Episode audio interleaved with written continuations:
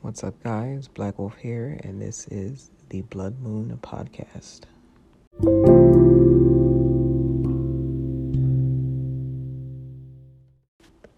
Bisexual versus bicurious.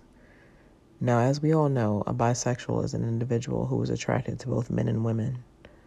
Levels of attraction may vary from physical, emotional, sexual, spiritual, and straight up platonic relationships. Someone that labels themselves as bicurious may not be fully comfortable confirming their attraction or curiosity to the public, let alone to those that they love.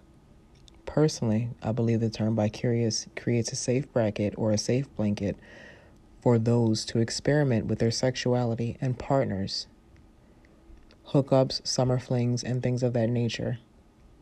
Some bicurious women see sex with women as just that and nothing more.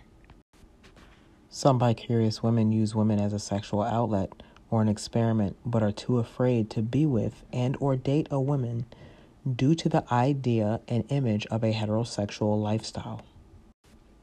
Religious upbringing can have a heavy effect on this decision as well.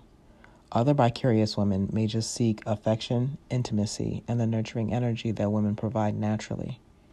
Physical, emotional, spiritual, and sexual attraction all play a role in relationships and connection. However, both bicurious and bisexual women are capable of preying on lesbians' vulnerability, emotional attachment, intimacy, sexual encounters, financial support, and or dependency. Women are, are naturally more emotional and open to give love and affection. Cuddling and kisses may come easier and can be kept a secret. Women have a way of making you feel at ease or more comfortable when things aren't rushed or you're co- coerced into making a decision sexually. Bisexual women will usually wait until they like someone or find a partner they want to experiment with before they quote unquote come out.